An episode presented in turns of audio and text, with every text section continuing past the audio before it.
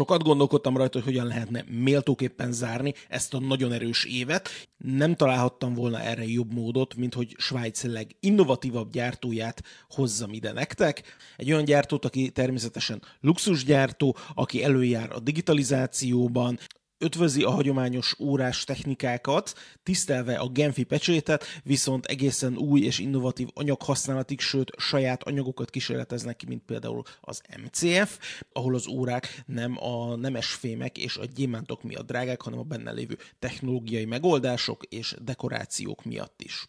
Nyilvánvalóan előjárnak az innovációban, rengeteg összetett komplikációt használnak, úgyhogy ez nem lehetne más, mint a Roger Debui. Gyertek és tartsatok velem. Ez most a podcast formátum. A teljes élmény érdekében nézd meg YouTube-on, vagy a beszéljünkórákról.hu-n. Amikor Genfben jártam Watches and Wonderson, az egyik legjobban várt találkozó számomra a Roger Debüivel volt. Üröm az örömben az, hogy ez volt az utolsó megbeszélt időpontom, viszont nagyon, nagyon szívélyes fogadtatásban részesültem. Cedric Keislerrel, a márkának az egyik vezetőjével volt egy félórás sessionom, ahol beszélgettünk a márkának múltjáról, jelenéről, jövőjéről, az egész koncepcióról, hogy mi is az, amit ők képviselnek, és utána pedig magamra hagytak egy kis sötét stúdióban egy csomó-csomó látványos órával, amiket majd itt közben megmutogatok nektek, olyan régóta vágyott nagy kedvenceimmel, mint mondjuk a kerekasztal lovagjai, vagy mondjuk az Excaliburok, úgyhogy szerintem megéri majd ezeket megnézni. Egy kicsit a Roger Dovey történetéről beszéljünk, meg egy kicsit arról, hogy vajon miért is nem tartják őket, vagy miért is nem megvetés tárgyai mondjuk annyira,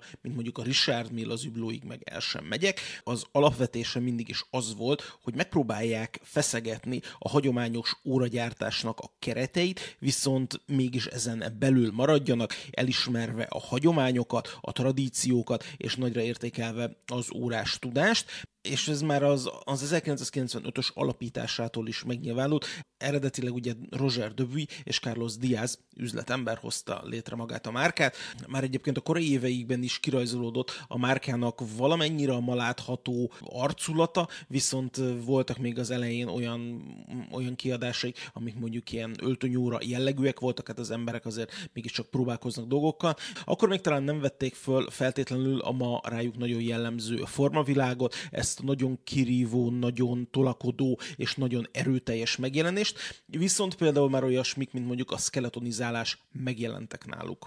És érdekes, hogy a kezdetektől fogva is már nagyon más volt, nézzetek meg például a számlapját, azért ma lehet, hogy ezen nem hőkölnénk meg, szerintem ez mondjuk 30 évvel ezelőtt azért elég nagy meghökkentést keltett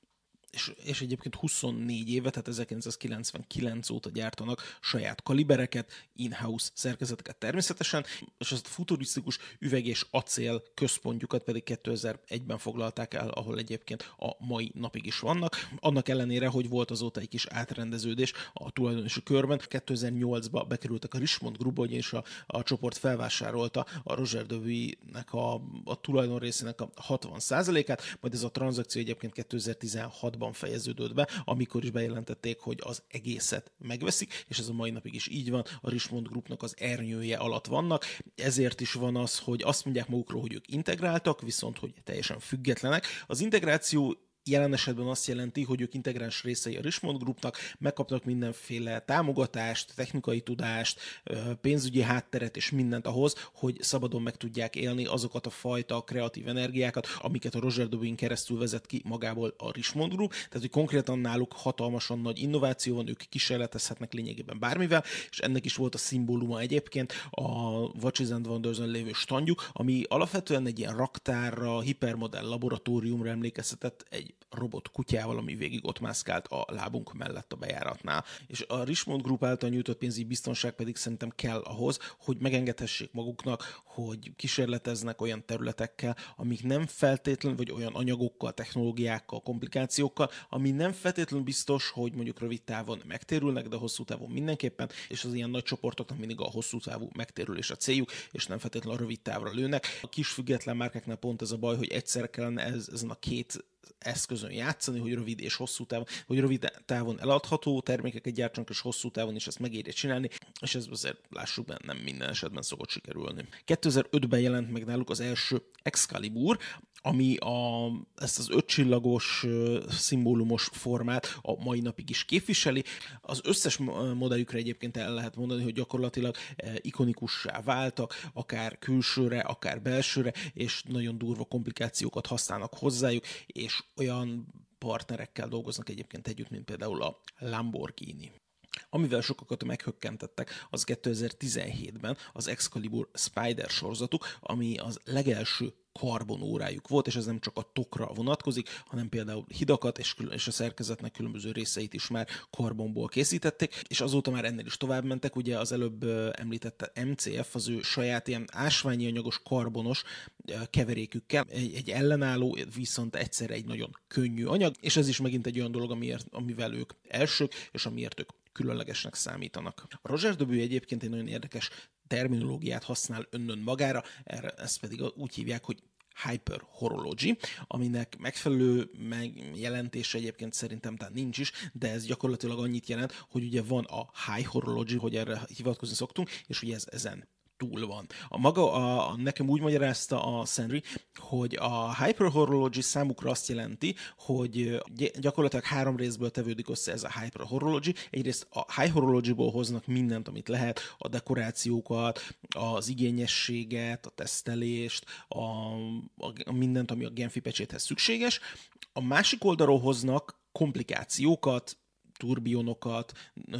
dupla, tripla, kvadripla turbionokat, vertikális rotoros szerkezeteket, mini repeatereket és mindent, amit el tudtok képzelni. A harmadik része pedig az extrémitás, és ebben ők az extrém formavilágot és az extrém anyaghasználatot értik, úgyhogy számukra ez az, amiből összeáll a hyperhorology. Vannak egyébként ezzel kapcsolatban öndefinícióik, ami például így hangzik, hogy nagy, feltűnő és túlzó, és ez természetesen minden modern óráikra igaz, vagy használnak másik ilyen hármas, mint például az, hogy jellegzetes, megdöbbentő és merész. Mind mind a három tulajdonság szintén jellemzi magát a márkát, és amikor ránéztek mondjuk bármelyik Roger Dewey alkotásra, mert ezeket szerintem azért alkotásoknak kell hívni, akkor ezek így mind-mind-mind lecsapódnak az emberben, hogy ezek mégis így hogyan. Az egyik jellemzője egyébként a teljes márka családnak a csontvázasítás, szóval, hogy náluk a jelenlegi kiadásban nem nagyon találni olyan órákat, amiken nem lenne valami skeletonizálva, nyilván számlapok, szerkezetek, és ez az egyik legfontosabb számukra, hogy minél többet meg tudjanak mutatni magukból az órákból, magukból a szerkezetekből, ha már saját szerkezetekkel operálnak, és ha már a kedves vásárlók kiadtak minimum 65 ezer eurót, de a határ náluk azért alapvetően a csillagos ég. Mondjuk megnézitek ezt az úgynevezett spinstone-t, amit most ide vágok nektek, az Excaliburnak ezt a spinstone-ját. Ez, ebben az a különleges UV-sugárzásra reagálnak ezek a kövek, de ennél szerintem technikailag érdekesebb az, hogy ezek nem természetes kövek, hanem ezek mesterséges laborban növesztett kövek, amiknek konkrétan ilyen formára, vagy nagyjából ilyen formára növesztettek őket, és ebben az a jó, hogy ugye ha a természetben mondjuk bányásznak, akkor alapvetően nem lehetne hatékonyan használni ezeket a technikákat, tehát túl sok darabot le kellene faragni a kövekből ahhoz, hogy ezt rá lehessen tenni adott esetben az órának a számlapjára, így viszont akkora követ növesztenek belőle, amekkorát szeretnének, és így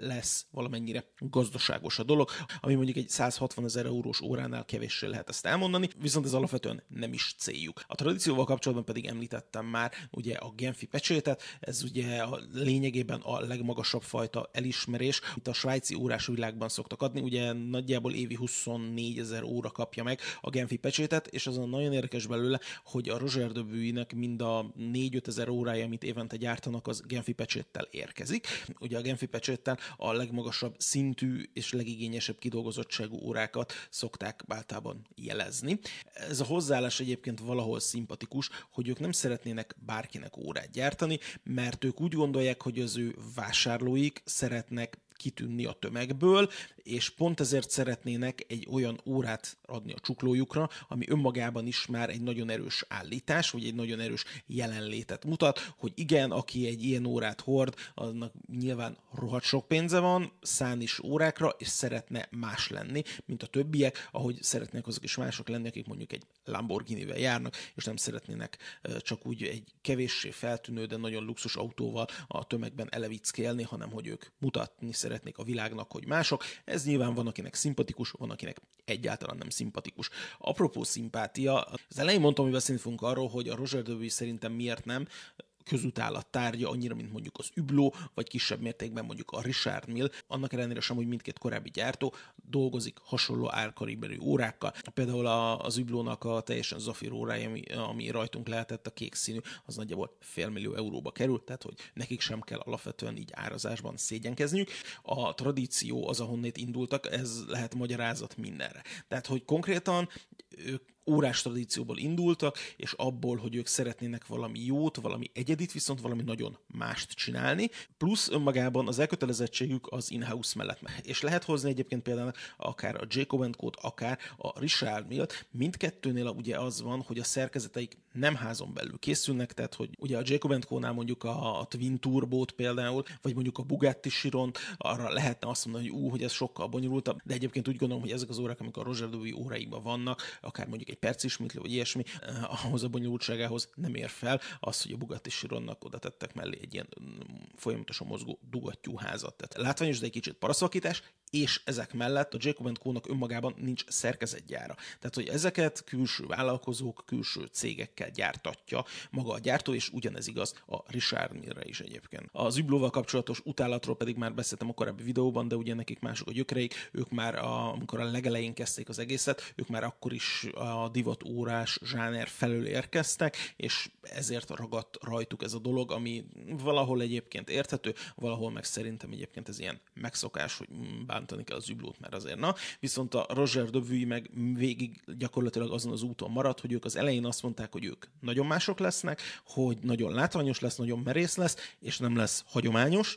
és ezt az irányt tartják, és úgy tűnik, hogy egyébként ezt azért értékelik az ő vásárlóik is, meg úgy önmagában az órás közösség is általában azért elismerően szokott a Roger Dewey-ről beszélni. A Watches TV forgatott a Roger Dewey-nek az akkori ügyvezetőjével, a Nikolá Andreattával, és,